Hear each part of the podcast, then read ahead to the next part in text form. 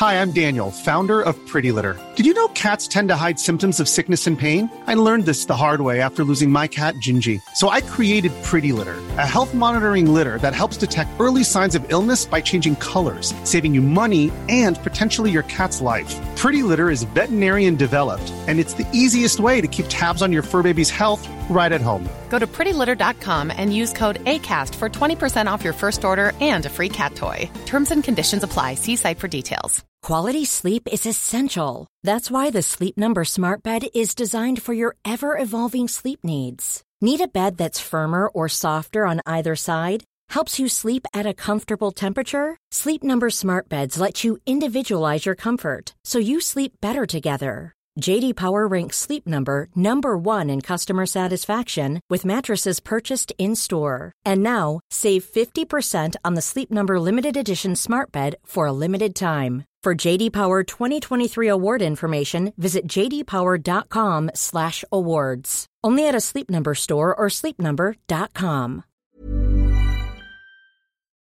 Denne episoden er samarbeid med Kreftforeningen. Som fast giver til Kreftforeningen er du med på å skape håp og forandre liv. Og det både høres ut og er en stor ting. Men det trenger ikke å være en stor sum for deg.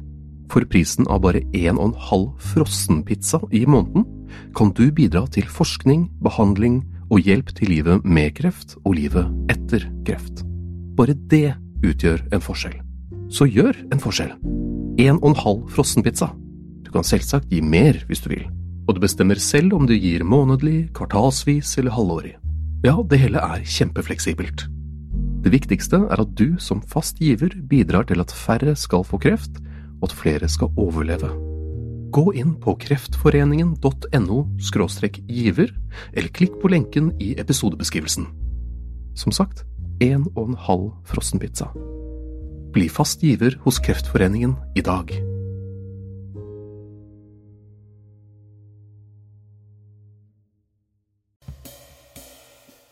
Den røde løperen er trukket fram, studiolyset er på, og det er klart for en ny utgave av Historier som endret verden. Og som vanlig så har jeg invitert en gjest som skal lære du og meg om en hendelse som jo har endret verden. Og i dag så er fokus skuddet i Sarajevo og opptakten til første verdenskrig.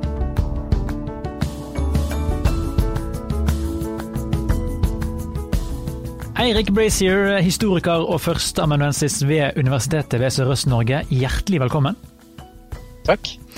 Vi skal i dag snakke om skuddet i Sarajevo og oppledningen til første verdenskrig. Men når vi først begynner med å sette scenen, hva er den politiske situasjonen i Europa? Hvordan ser kontinentet ut på starten av 1900-tallet? Ja, altså Det ser litt annerledes ut enn det det gjør i dag. Det er litt færre stater, og de statene som vi har er litt større. Sånn at kanskje for det vi skal snakke om i dag, da, noe av det viktige er jo bl.a. det at Polen f.eks. eksisterer ikke. Så den, sånn at det tyske keiserriket har felles grense med det russiske tsarriket f.eks. Det er kanskje den, i vår sammenheng, den kanskje mest interessante faktumet. Og så er det Balkan, da, som vi sikkert kommer til å snakke en del om, som er et område som er en slags det er blitt beskrevet som et slags sånn grenseområde, hvor du har dette osmanske riket, eller ottomanske riket, alt dette litt sånn hvordan man velger å uttale det, som er i ferd med å gå i oppløsning, og som har dominert det området av Europa ganske lenge. Men det er småstater som Serbia eh, og Albania og andre som er på en måte i løpet av de si, siste fem-seks tiårene så har de kjempet seg eh, fritt, og så har dette store Østerrik-ungarske riket også tatt en del av det området som tidligere var eh, det osmanske riket. Da. Så Østerrike-Ungarn er jo også en annen stor sånn, konglomeratstat som, som, i dag er Østerrike og Ungarn, og eh, også har avgitt en del områder til, til andre småstater. Så det er vel ja, det, det, så Sånn sett så skiller nok Europa seg på begynnelsen av 1900-tallet ganske mye fra det sånn som Europa ser ut i dag. Men det er Østerrike og Ungarn. det, det, er så merkelig med moderne øyne. Men Østerrike eh, har vel vært en av de største stormaktene i europeisk historie fram til da? Det habsburgske riket har vært en dominerende maktfaktor i Europa ganske mange hundre år. Det har det. Eh, og vokst, eh, vokst seg større. Men samtidig så har også si, innenfor dette riket da, det har vært bundet sammen av, eh, av, av keiseren og hoffet rundt han og, og, mange andre faktorer, f.eks. sånn som det militære og, og, sånne ting. Men så er vi også da i en periode eh, som vi også kjenner fra Norge, eller fra norsk historie, hvor nasjonalistbevegelser eh, har vokst fram i løpet av 1800-tallet, eh, som ikke ønsker å være en del av denne store konstellasjonen. Da. Men, eh, fordi Du nevnte altså det osmanske riket som er litt sånn i oppløsning, men uh, det kan kanskje en beskrivelse som kanskje passer litt flere stater, som Østerrike, og sånn at, at, det er kanskje litt sånn de store maktene begynner å lukte sin egen endelikt uh, på nær vei? Ja, altså Østerrike og Ungarn er nok et veldig godt eksempel på akkurat det. Det er det er rumenere som ønsker å bli en del av Romania. Det er eh, serbere som ønsker å bli en del av den nye, relativt unge staten Serbia. Altså det, er, det, er en, det, er, ganske sterke indre spenninger da, som disse bevegelsene og, eh, altså skaper da, i, i, dette riket. Um, som, som, ja, det, det, knaker litt i sammenføyningene uh, allerede. Og det ser man også andre steder. Men det virker så merkelig. altså hvordan, eh, igjen, Her er jo de moderne øynene våre veldig sterke, men hvordan, kan man på en måte, hvordan rettferdiggjør man i datiden at f.eks. Østerrike-Ungarn skal være ett land og ikke to land, eller at uh, deler av uh, noen land skal være en del av et annet større land? Hvordan rettferdiggjør man det i, i så, Det her er jo ikke lenge siden, det er jo liksom 100 år siden. Nei, det er 100 år siden, og det, jeg tror det er veldig lett å glemme at selv om altså, Det er kanskje lett for oss i dag sånn som du sier, ikke sant, å bruke våre øyne og se tilbake bare 100 år eh, i gåseøyne, eh, og tenke at dette er demokratiske stater. Og det er de egentlig ikke helt. Ikke altså, Tyskland er, er et keiserrike. Eh, det har et parlament og det har rep folkevalgte representanter f.eks. Eh, men det er store grupper av befolkningen som ennå ikke har ikke fått en rettferdig, eller skal vi si det vi kaller proporsjonal representasjon. Da. Så store deler av arbeiderbevegelsen i de fleste eh, europeiske land er ikke eh, representert i forhold til hvor mange de faktisk er. Det samme problemet har vi for så vidt også i Norge. Så vi er i en slags overgangsperiode hvor eh, det gamle aristokratiet er i ferd med å vike til Eh, altså for folkesuvereniteten og, og folke, altså de folkevalgte nasjonalforsamlingene, sånn som vi kjenner dem i dag. Det er nok det ene. Eh, og så er det det at vi er før 1914. Vi er før første verdenskrig, og det betyr at det å løse konflikter mellom stater eh, med militærmakt eller voldsmakt eller altså små, korte konflikter er mer akseptert. Det, liksom den, det, vi skal snakke om i dag, er på en måte det skillet i europeisk historie. Etter 1914, eller etter 1918, så er det å bruke militærmakt blitt mindre akseptabelt internasjonalt enn det det er nå. nå, nå er, her er det på en måte fortsatt det at litt dette som henger igjen fra 1800-tallet, hvor keiser og fyrster kan litt sånn skalte og valte, eller i hvert fall dele opp stater og bytte territorium mellom seg, og, og, og hvor befolkningen bare må på en måte godta at det skjer. Det er, det er kanskje litt karikert, men, men, det har en del sannhet i seg. da på, på, på, når jeg lærte om det på skolen, så fikk man jo gjerne beskrevet som at det, måte, Europa var en slags sånn krøttunne klar til å eksplodere. Vil du si at det er en korrekt beskrivelse, eller er det litt som du sier, karikert? Det er kanskje litt karikert, men samtidig så har man hatt en uh, Altså, jeg tror Ja, det har nok vært en kruttønne, men også, jeg tror også Hvis 1914 skal lære oss noe, da, sånn, så er det også å vise hvor skjørt en sånn fredsperiode faktisk er. At det ligger en del eh, spenninger og konflikter under, under der som, som, som, som, kanskje ikke er lett å se i, i hverdagen, men som allikevel Det ligger et potensial for en storkonflikt, tenker jeg. Kanskje vi skal hoppe til denne konflikten, da, fordi det er jo virker litt sånn komplisert hele greien. Fordi det begynner altså i Balkan. Eh, men her, det, er liksom, det virker litt forvirrende. Det er Serbia, det er Østerrike og Ungarn. Sarajevo det ligger i dagens Bosnia. Kan du prøve å rette litt opp hva er det som faktisk skjer her? Ja, altså Vi må tilbake litt til eh, dette osmanske riket, da, som er i oppløsning eh, og har vært det ganske lenge. Det skal jo da ta helt fram til inn på 1920-tallet før det faktisk går helt i oppløsning og erstattes av, av Tyrkia.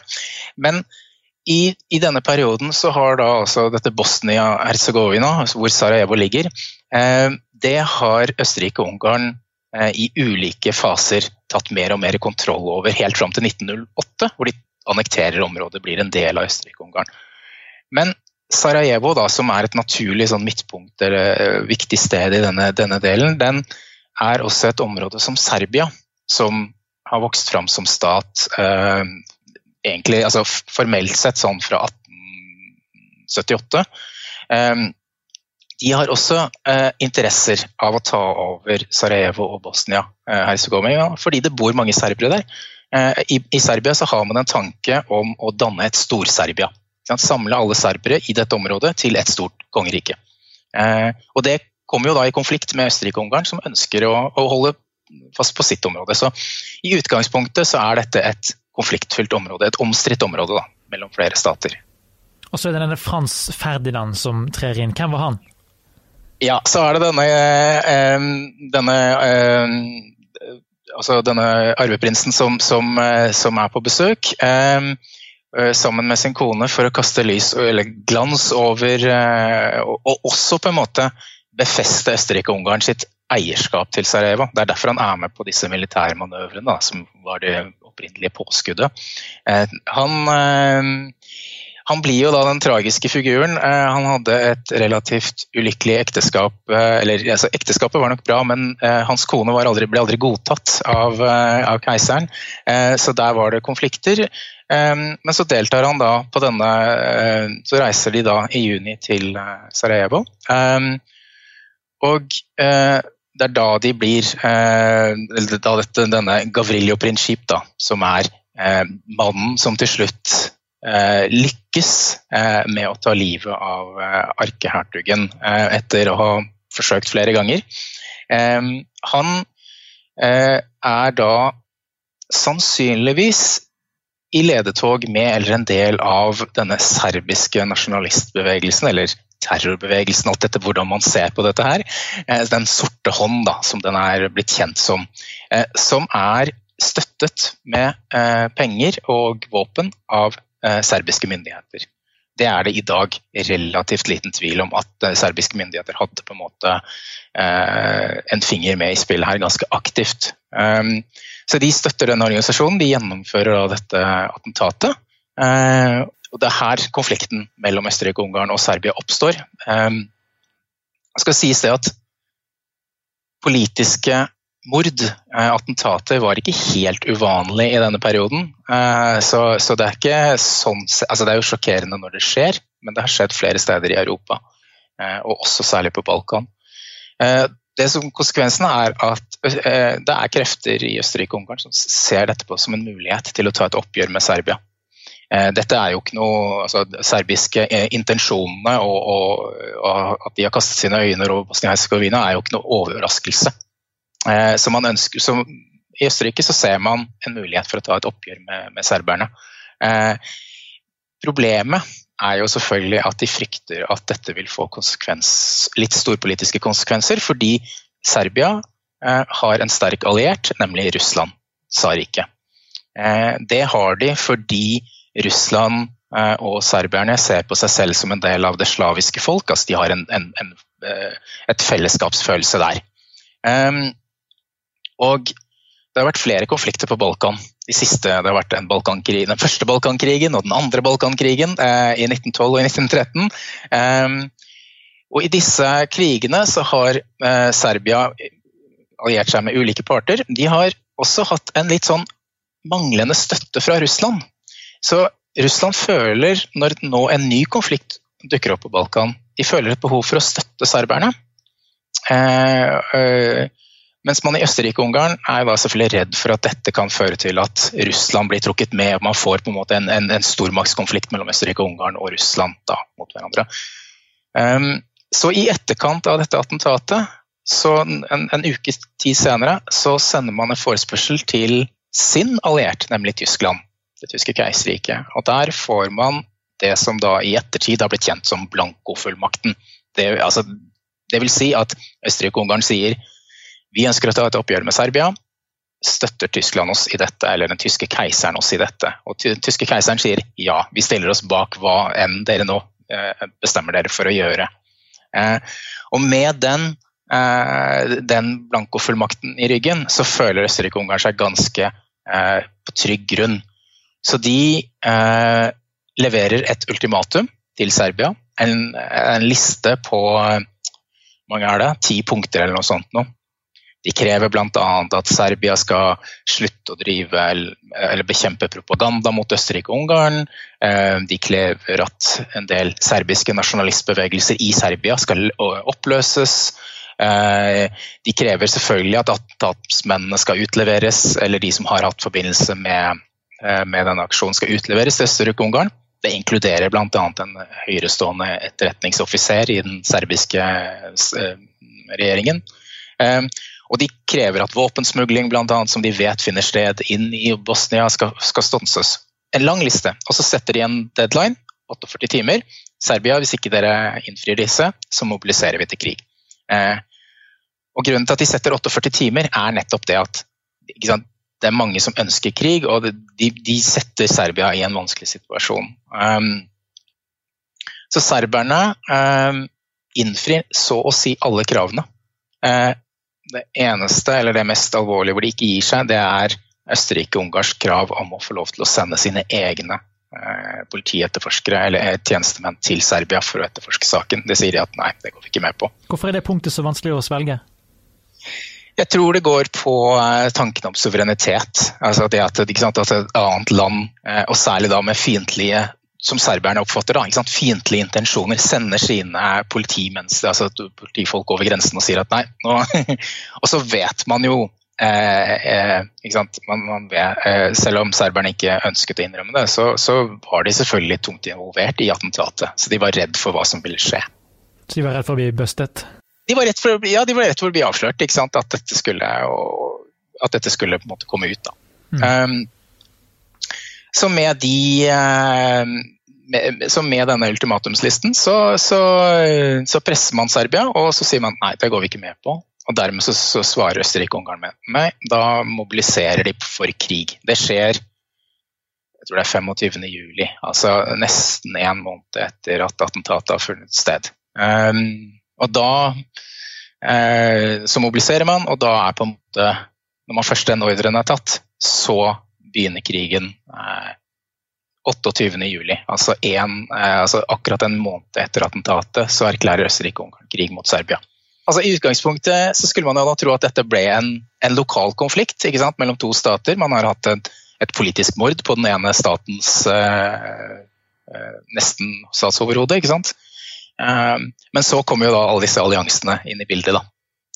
Eh, for nå for det som skjer når Østerrike og Ungarn går til krig mot Serbia, det er at Russland sier vi vil støtte dere. De begynner, og her er det en diskusjon blant historikere og andre, men Russland uh, begynner en delvis mobilisering. Det betyr at man gir ordre om at soldatene skal begynne å klargjøre seg, uh, og man begynner å, å, finne fram forsyninger og militært materiell og sånn. Og når den beskjeden blir gitt, så kommer Tyskland på banen. For da sier Tyskland det at dette godkjenner vi ikke. Dette kan ikke Så den tyske keiseren tar direkte kontakt med den russiske tsaren og sier hvis ikke Russland stopper mobiliseringen, så har vi ingen annen vei å gå enn å erklære krig mot Russland. Og Russland eh, stomper ikke sin mobilisering, så 1.8 så erklærer da Tyskland krig mot Russland. Og nå har vi liksom beveget oss fra noe som var en, eh, en regional konflikt. Allikevel alvorlig for de som statene som er involvert, men nå plutselig det tyske keiserriket og det russiske tsarriket er stormakter eh, på det europeiske kontinentet. Eh, så det som skjer nå, er jo det at når Tyskland har erklært krig mot Russland, så er, skulle man jo kanskje tro at det tyske keiserrikets første plan var å mobilisere sine styrker mot Russland. Og det begynner man delvis med. Men fordi Tyskland er i den situasjonen at de befinner seg i midten av Europa, så har de tyske krigsplanene alltid involvert et angrep både østover, men først et angrep vestover mot Frankrike. Eh, I det som er kjent som Schlieffen-planen, eh, den tyske generalen Schlieffen som hadde jobbet med denne planen eh, i, i, flere tiår. Faktisk også etter at han hadde gått av som generalstabssjef og sånne ting, så hadde han jobbet videre med denne planen. Fordi Tyskland innser det at når de er plassert midt i Europa, så, de nett, så de, har de en, en, mektig fiende i øst, og de har en mektig fiende i vest. Henholdsvis Russland og Frankrike. Så planen hadde hele tiden vært å slå Frankrike først. Så når Tyskland går til krig mot Russland, eh, så mobiliserer man og eh, iverksetter Schlieffen-planen, som vil si vi slår Frankrike først i en såkalt ja, en, en, Det man håpet og trodde skulle bli en rask seier på kanskje eh, fem til seks uker. Med Frankrike beseiret så kunne man flytte stordelen av troppene sine østover, og så gå til krig mot Russland. Fordi Russland ville alltid tatt lengre tid å mobilisere. Var et større rike, eh, en helt annen måte å organisere hæren sin på. Så nå, den 3. august, altså to dager etterpå, så erklærer altså Tyskland krig mot Frankrike og Belgia. Det er et viktig poeng. fordi Eh, Schlieffen hadde funnet ut at hvis man skulle lykkes i krigen mot Frankrike, så måtte man gå om det nøytrale Belgia. Eh, og Belgia får først en forespørsel om de vil tillate den tyske hæren å passere gjennom. Det nekter de, eh, kanskje naturlig nok, og dermed så er plutselig Tyskland i krig med både Frankrike og Belgia. Ikke det at Belgia er noe stor eh, militærmakt, men eh, det betyr at Storbritannia som lenge Som selvfølgelig har, har, fulgt med denne utviklingen, eh, må nå ta en avgjørelse. Eh, og de velger da den 4. august å si at dersom Tyskland, som allerede har liksom sendt troppene sine til fronten, og krigen er på en måte allerede i gang, de har gått inn i Belgia Hvis Tyskland nå ikke trekker seg ut av Belgia, det nøytrale Belgia, så er britene forpliktet, mener de, av en en avtale, eh, en gammel avtale som skal garantere Belgias nøytralitet. Og gå med i krigen på fransk og russisk side. Og Tyskland nekter jo selvfølgelig, eh, og dermed så går altså Storbritannia med den 4. 4. august i krigen. Og dermed så er alle de store, eller alle stormaktene, alle aktørene i, i Europa er med i den, denne konflikten. Bare i løpet av ja, litt over en måneds tid. da fra, fra dette attentatet. Det er liksom som dominobrikker på en måte faller én og én og én. fordi som du sier, Det begynner med en liten konflikt og sånn. Men du nevnte jo tidligere at det har vært flere attentater, politiske attentater i Europa før den tid. Og, eh, hva er det som har skjedd? Hvorfor har ikke det vært storkrig før dette her? Eller Du har jo Napoleon for 100 år siden før det igjen, men hvorfor har ikke det vært noen storkrig før det? Hvorfor har det gått så bra helt til først nå, når plutselig alt går galt? Ja, altså, Det er litt sånn spørsmål om man skal definere om alt altså, Du har helt rett. ikke sant? Altså, den siste store konflikten i Europa det er napoleonskrigen i 1815. Eller når Napoleon beseires, og så innser man at da har man en, en lang såkalt fredelig periode. Men spørsmålet er om man har, har det hele tiden. Det har vært mindre, såkalte mindre konflikter. Man har hatt Krimkrigen på 1850-tallet. Eh, man har hatt eh, en fransk-prøyssisk krig på 1870-tallet. Eh, man har en russisk-tyrkisk eller russisk-osmansk krig på 1890-tallet. Og så har man hatt disse Balkan-konfliktene. Så det har, mange, det har, vært mange, ansatser til at det har blitt en storkonflikt. Det er bare i løpet av de siste tiårene fram mot 1914 så har de alliansene som jeg for så vidt har referert sånn indirekte til, de har vokst seg mye mer fast i et mønster.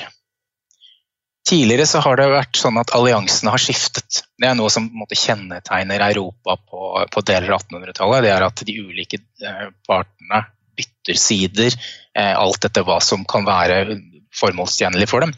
Men etter hvert så vokser disse alliansene mer og mer fast. Og Dermed så låser man seg til sine alliansepartnere. Liksom som når den tyske keiseren sier at ja, Østerrike-Ungarn, hva dere nå enn gjør, så støtter vi dere. Um, og Det samme gjør, gjør man på den andre siden. Um, og så er det jo litt der man tenker, husker på det at dette er også i en periode hvor vi ikke har de internasjonale organisasjonene eller samarbeidet som vi har i dag. Det er lenge før vi har et FN, det er lenge før man har et europeisk samarbeid. sånn at uh, det er vanligere da, uh, at man kommer i konflikter med hverandre. Men jeg leste om noe som kalles Den europeiske konsert. Kan, kan, du forklare hva det er for noe?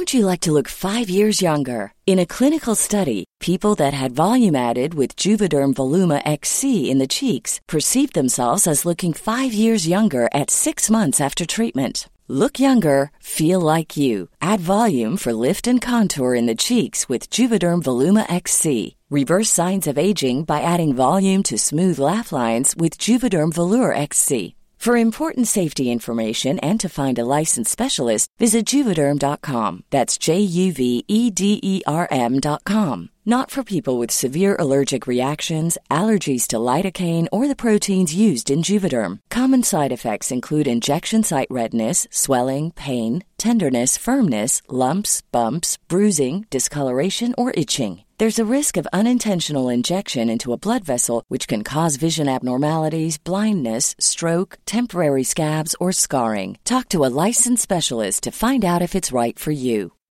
Millions of people have lost weight with personalized plans from Noom, like Evan, who can't stand salads and still lost 50 pounds. Salads, generally, for most people, are the easy button, right? For me, that wasn't an option. I never really was a salad guy. That's just not who I am. But Noom worked for me. Get your personalized plan today at Noom.com. Real Noom user compensated to provide their story. In four weeks, the typical Noom user can expect to lose one to two pounds per week. Individual results may vary. Quality sleep is essential. That's why the Sleep Number Smart Bed is designed for your ever evolving sleep needs. Need a bed that's firmer or softer on either side? Helps you sleep at a comfortable temperature? Sleep Number Smart Beds let you individualize your comfort so you sleep better together. JD Power ranks Sleep Number number 1 in customer satisfaction with mattresses purchased in-store. And now, save 50% on the Sleep Number limited edition Smart Bed for a limited time. For JD Power 2023 award information, visit jdpower.com/awards. Only at a Sleep Number store or sleepnumber.com. Det, hadde det noe å si før, før verdenskrig slår ut? Ja, altså, Den europeiske konsert er noe som vokser fram etter napoleonskrigene. Etter napoleonskrigene så får vi Wienerkonferansen i 1815, hvor bl.a. Norge eh, får sin eh, kortvarige, men allikevel selvstendighet i en, en, viss periode. Altså, vi blir Stormaktene sier at uh, dette, er dette er løsningen som må bli. Uh, Sverige får kontrollen over Norge, men Norge får en viss selvstendighet. Um, og disse uh, møtene mellom fyrster og keisere og andre statsledere de fortsetter opp gjennom 1800-tallet. Og Det er det man mener som den europeiske konsert. At man har en, det er en maktbalanseprinsipp som ligger til grunn for forholdet mellom statene i Europa. Vil si at én stormakt får aldri lov til å dominere. Eh, de andre vil alltid da bytte, bytte side, sånn at det alltid balanserer seg ut. Um, men det systemet er i endring fra slutten av 1800-tallet og fram mot 1914. Og Det er det vi ser når, når disse mer formaliserte alliansene blir mer og mer fastlåste. Det er, det er mindre vilje til kompromiss. Så det har blitt trukket fram som en av forklaringene til hvorfor man får en storkrig i 1914. At, at eh, skal vi si, den eh, litt mer kyniske realpolitikken som man fant sted på 1800-tallet, er i, på en måte endret. Men det virker jo som igjen etterpåklokskap, men det virker jo som feilslått politikk når du ser konsekvensene, når du ser hvor galt det gikk. Altså, det var jo ingen land som du kan si på en måte vant første verdenskrig. Det var jo på en måte tragedie og død på alle kanter. Ja, og det er nok også litt at man ikke altså, man, Det hadde vært noen forvarsler om hva slags type krig som kom. Eh, mange har pekt på den amerikanske borgerkrigen f.eks., som ble enormt blodig eh, på 1860-tallet fordi moderne våpenteknologi gjorde, eh, gjorde, den til det, bl.a. Eh, men jeg tror ikke man hadde en altså Man hadde nok man hadde nok noen antagelser, men de antagelsene gjaldt også bl.a. at militærteknologi ville føre til at krigen ville være raskt over. Um, og så er det noe annet som jeg tenker også spiller inn her, og det er jo det at de fleste stater, med unntak av Storbritannia, har altså da i løpet av denne perioden innført allmenn verneplikt. Dvs. Si at alle mannlige borgere må gjøre militærtjeneste. Det betyr at de fleste statene her har altså millioner av soldater å sette, sende til fronten. Og Der får du en helt annen skala på denne konflikten enn det det har vært tidligere. Den begrenser seg ikke til en liten profesjonell hær. Eh, den involverer langt større deler av samfunnet enn den har gjort tidligere. Det er det vi ofte kaller for den totale krig. En sånn total krig som, som, som, hvor hele samfunnet mobiliseres eh, til konflikt. Men jeg lurer på, Nå har vi snakket mye om Europa og disse stormaktene i Europa, men det kalles jo en verdenskrig. Hvordan eh, har det seg at det sprer seg til hele verden? Det skjer fordi at eh, det er kolonimakter som deltar i denne krigen. Storbritannia er i 1914 eh, jeg pleier å omtale Storbritannia som den største og første moderne supermakt mm. med det britiske imperiet. Det vil si at når Storbritannia går til krig i, i august 1914, så går hele imperiet til krig. Det vil si Australia, Canada, Sør-Afrika, India, eh, alle de afrikanske koloniene og områdene. Hele dette området blir en del av krigsinnsatsen. Eh, men de andre statene har også koloniimperier. Frankrike har sine, eh, Tyskland har sine, eh, Russland har i litt mindre grad, men også de er jo en, en kolonimakt. sånn at det gjør dette til en krig. Det er derfor uh, uh, en, en, håndfull europeiske offiserer og soldater leder uh, lokale tropper i uh, f.eks. angrepet mot tysk Øst-Afrika. Hvor Kongo, eller belgiske styrker, britiske styrker, prøve, og franske styrker forsøker å okkupere det. Eh, til Øst-Afrika, interessene i Midtøsten. Egypt er jo bl.a. under britisk kontroll. Eh, og den tyske keiseren forsøker å oppildne eh, deler av eh, det muslimske brorskapet til å ta, eh, ta, ta angripe Egypt. Og dermed så har man en, en konflikt gående i Midtøsten. I tillegg da selvfølgelig til det osmanske riket, som, som, allerede besitter store områder her. Så det, det, blir veldig raskt en global eh, eller en verdensomspennende konflikt. Eh, og det som ofte er veldig lett å glemme, det er jo at Storbritannia er også alliert med Japan. Så Japan går også med i første verdenskrig, ganske tidlig. Men jeg syns det her er noe som på en måte har gått litt tapt i liksom, formidlingen av første verdenskrig. Fordi vi kaller det en verdenskrig, og det var en verdenskrig. Men som du sier, det var jo på en måte bare de europeiske maktene som kranglet mellom seg, og så drar de med seg sine kolonier. Så soldater som på en måte ikke har noe tilhørighet med det som foregår iallfall ikke i London, men heller ikke i Sarajevo, blir dratt inn. Er ikke det veldig merkelig? Det, det, virker så på en måte så urettferdig og som, så snålt at alle disse folkene skal slåss for noe som ikke er deres sak, og så blir det så ødeleggende som det blir. Ja, nei, du har helt rett i det. og det, jeg tror nok altså, øh, altså En ting er også de konfliktene som foregår skal si, eh, De europeiske stormaktene introduserer jo egentlig denne konflikten til ulike deler av verden. Eh, og så er det jo mange Vi vet jo i dag sant, at hundretusenvis av indiske soldater bl.a. Eh, slåss på vestfronten i Europa og blir trukket til Europa. Eh, vi kan si at En del av lærdommen som veldig mange av i disse områdene tok av denne konflikten, la også grunnlaget for gryende uavhengighetsbevegelser i disse delene av verden. indiske soldater kom tilbake fra Europa f.eks.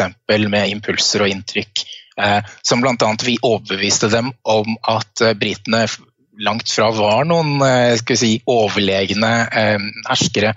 Sånn at, og tanken om at man kunne kjempe for en selvstendig stat. Sånn at, sånn at første verdenskrig bidro og satte i hvert fall i gang mange av de tankene som senere skulle bli, føre til avkolonisering, som kom da etter andre verdenskrig, når vi igjen hadde hatt en ny konflikt.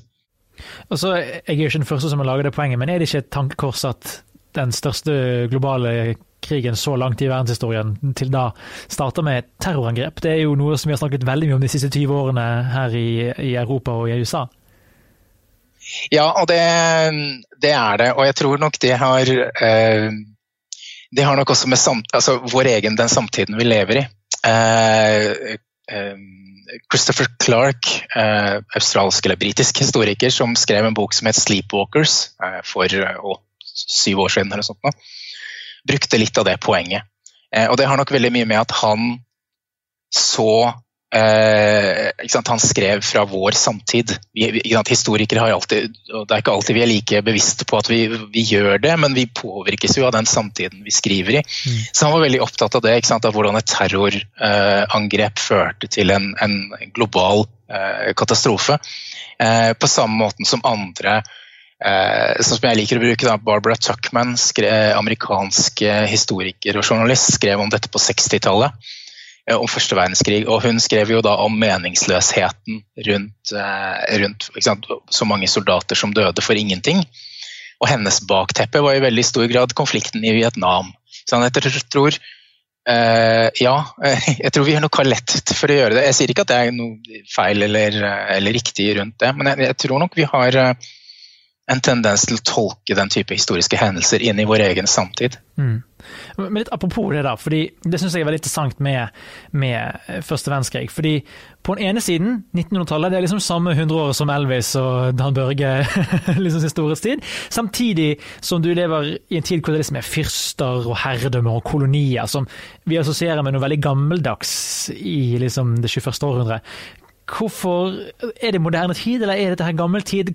Jeg blir så forvirret. Kan du gi litt sånn klarhet i dette? her? Jo, men jeg, jeg, tror det er det som altså, I hvert fall for min del, altså, jeg tror det er også det som gjør det så fascinerende, er at eh, er nettopp det at disse Vi liker å se, som, sånn som du sier, da, at, dette, at uh, vi tror kanskje at dette ligger så lenger tilbake i historien enn det gjør.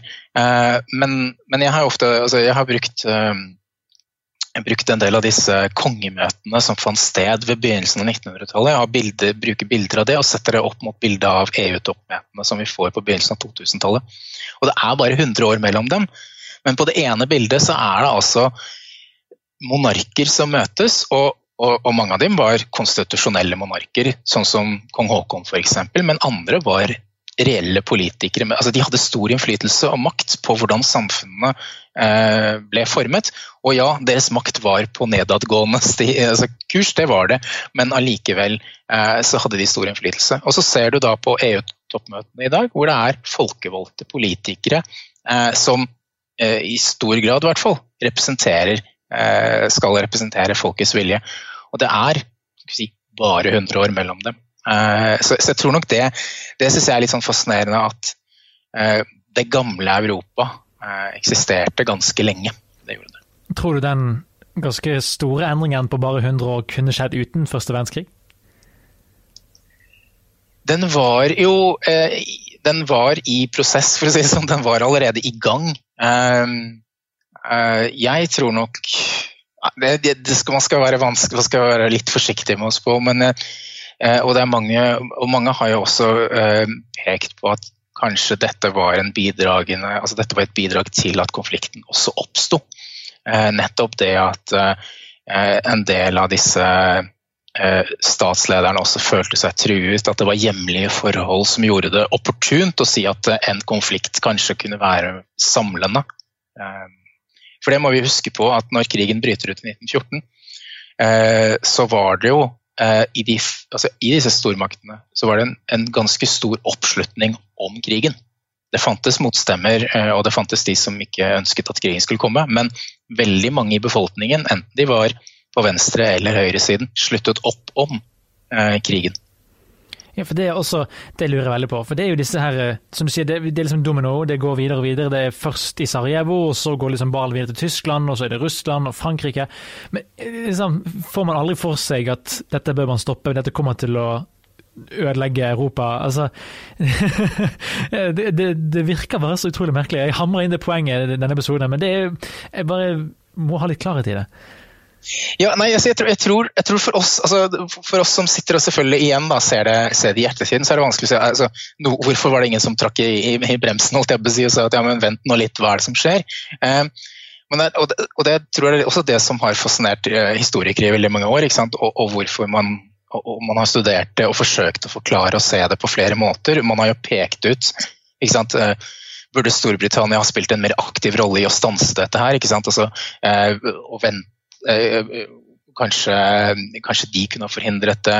Eh, hva med Russland? Er det Russland som egentlig burde ikke de bare stoppet å, å, mobilisere? Eh, og da kommer det jo veldig mange forklaringer. Man har pekt på, som jeg sa, som sa litt tidligere, dette her med at hvordan løste man internasjonale konflikter før? Jo, det var en aksept for at militære løsninger var en mulighet. At man kunne løse dette ved våpenmakt. Det var jo én ting. Eh, andre har pekt på også eh, det at det var en iboende dynamikk i mobiliseringsplanen i seg selv. Litt sånn som Schlieffen-planen. Liksom, når de først mobiliserer, ja, da må vi først gå til krig mot Frankrike, og så mot Russland. Vi kan ikke gjøre det på den andre måten. Vi kan ikke stoppe eh, fordi det gjaldt å komme først. Vi må slå Frankrike først. Vi har en, som en klokke som tikker. Ikke Hvis ikke vi slår Frankrike først, så kommer vi til å tape, for da kommer den russiske hæren. Eh, og mange av de typer krigsplanene eksisterte jo. Det var jo en måte, og det, dette var en av de første eh, eh, en, en britisk historiker da, som har snakket om det, at det var krig etter togtabeller. Nemlig den der iveren etter å først få lov til, eller ikke først få mobilisert sine styrker, dermed vinne eh, krigen.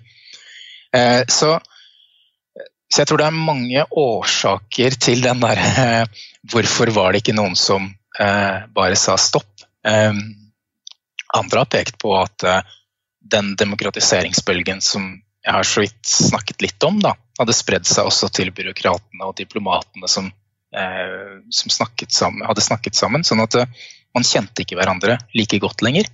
Dette var ikke, ikke sant? Det var ikke aristokrater hele tiden alltid som fylte de samme postene. Det var nye mennesker. Kanskje ikke man snakket eller forsto hverandre helt, ikke nødvendigvis språklig, men altså det var en annen kultur, eh, måte å se hverandre på.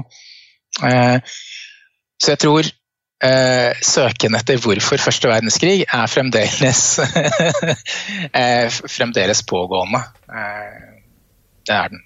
Men allerede flere år før første verdenskrig, en ting jeg fant i min research, det var jo den tyske kansleren Otto von Bismarck, som eh, ble sett på som en veldig god politiker, som eh, ikke var i posisjon under første verdenskrig, men før den tid så sa han at neste europeiske storkrig kommer til å skje av et eller annet tull i Balkan, og så sa han også at en storkrig kommer til å skje ca. 20 år etter at jeg ikke lenger er ved makten, og det stemte sånn cirka. Men det var jo noen som så det her komme på forhånd. Ja, og altså, Bismarck var jo veldig opptatt av dette. Han, han, forsøkte hele tiden å balansere Tysklands eh, diplomatiske forhold til de andre statene. Han hadde jo bl.a. fått på plass en, en avtale med Russland eh, før han gikk av som kansler, sånn at man skulle ha en garanti for at Russland ikke, og Tyskland ikke skulle havne i konflikt med hverandre. Eh, men så, når han gikk av, så, så gikk da de tyske politikerne bort fra den planen. Eh, og Isteden så ble det altså en fransk-russisk eh, allianse. Um, så, eh, og han, så han, ja, han forutså det. Og, og, så er det litt det derre Fordi det ble eh, Frans Ferdinand eh, og, og, og attentatet på han som ble den direkte årsaken, så er det jo ikke noe eh, Så er det også mange som har pekt på det at ja, men hvis Russland hadde stilt opp for Serbia i 1913 eller i 1912 under eh, den første og andre Balkankrigen, så kunne hende konflikten hadde oppstått der. Mm. Eh, hadde Tyskland stått sterkere på i konflikten med Frankrike over Marokko. Vi har dette Marokko-krisene som skjer sant, enda noen år tidligere, hvor det er en konflikt mellom hvor Tyskland forsøker å få innflytelse i Nord-Afrika. Så ville man hatt en konflikt der. Eh, eller man kan gå tilbake til 1890-tallet, hvor Frankrike og Storbritannia sto overfor hverandre på det afrikanske kontinentet. Hvor det holdt på å bli en storkonflikt mellom de to der. Eh, så jeg tror nok en, en europeisk konflikt av en eller annen støpning med en eller annen allianser på, lå litt i kortene uh, uansett, tror jeg. Ok, men for det, for det, det er en annen ting altså, eh, En ting jeg også leste i min research, det er at flere av disse monarkene her, at de er fettere? At de er i slekt? Altså, blant annet at Den russiske keiseren og den tyske keiseren var fettere. og De går til krig mot hverandre. Jeg skjønner ikke heller, altså, Kunne ikke det vært en, en, sånn faktor i å stoppe det? For Det virker jo ikke som en veldig sånn hyggelig julemiddag hvis man har kledd krig på hverandre året før.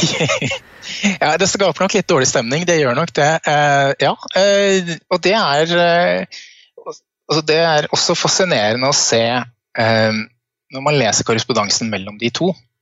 Den, si, berømt, i hvert fall innenfor historiker. Eh, altså dette, hvor de, bruker, hvor de har disse kjælenavnene på hverandre, og de korresponderer akkurat i disse dagene hvor dette foregår.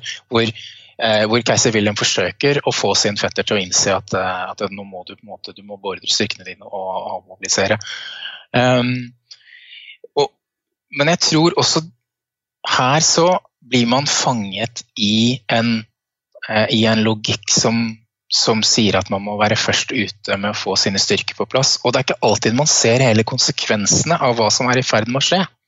Det at det at Schlieffen-planen involverte bl.a. en invasjon av det nøytrale Belgia, det var relativt nytt. og Det var ikke alle tyske politikere alle tyske ledelser som visste om det engang.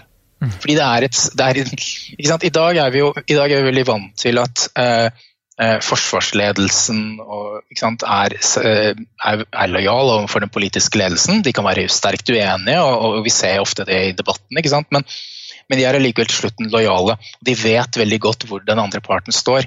Dette her er i en periode hvor det militære har en stor grad av uavhengighet. Og ikke alltid, altså ikke alltid snakker om eller forklarer for sin politiske ledelse hva som foregår. Um, Frankrike og Storbritannia hadde bl.a.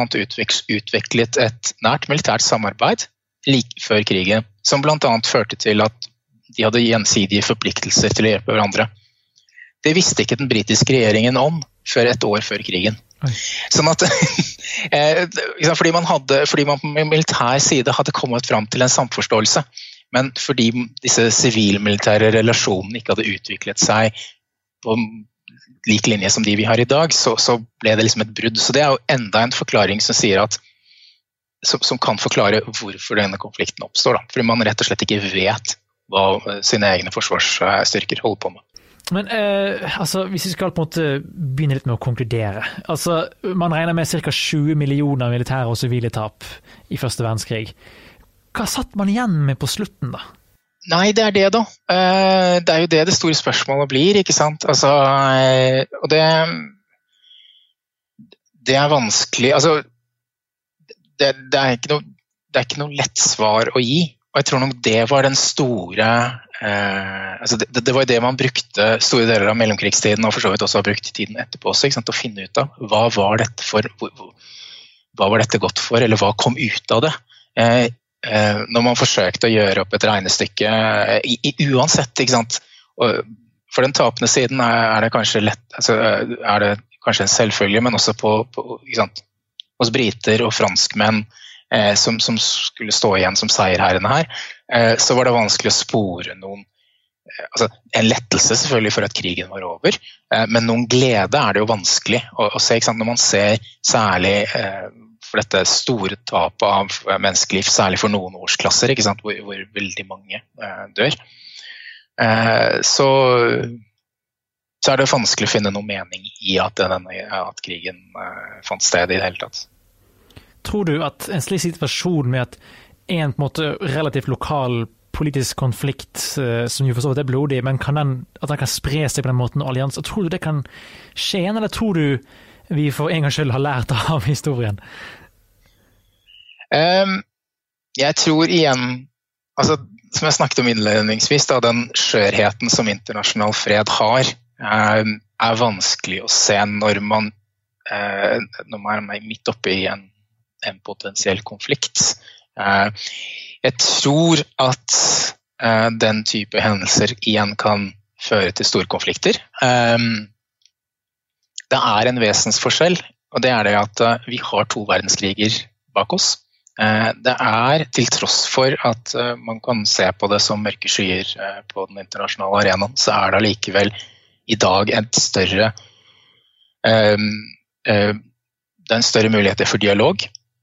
Vi kan være enige eller uenige om internasjonale organisasjoner fungerer eller ikke, men de skaper arenaer for aktører til å møtes på en annen måte enn det det var i 1914. Mm.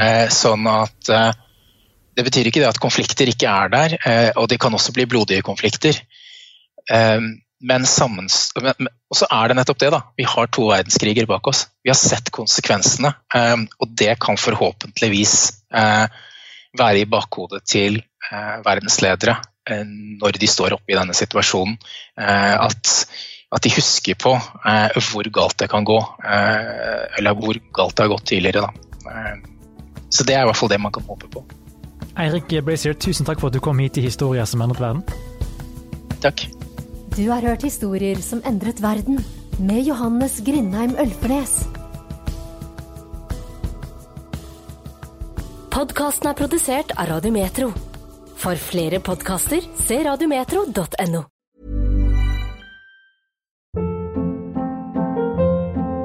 Hold up. What was that? Boring. No flavor. That was as bad as those leftovers you ate all week. Kiki Palmer here, and it's time to say hello to something fresh and guilt-free. Hello Fresh. Jazz up dinner with pecan-crusted chicken or garlic butter shrimp scampi. Now that's music to my mouth. Hello Fresh. Let's get this dinner party started. Discover all the delicious possibilities at hellofresh.com.